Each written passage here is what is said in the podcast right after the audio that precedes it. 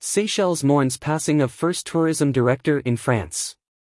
Danielle Bastien Nagonir, who had been the secretary in the office of the Seychelles President Albert Rene was transferred to the island's Ministry of Tourism before becoming the first director of the Seychelles Tourism to be based in Paris.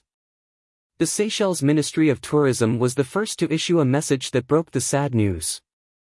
Danielle Bastien was one of the first Seychellois to represent Seychelles tourism abroad and was based in the Paris office. She spent many years marketing the islands in France, Belgium, and Switzerland.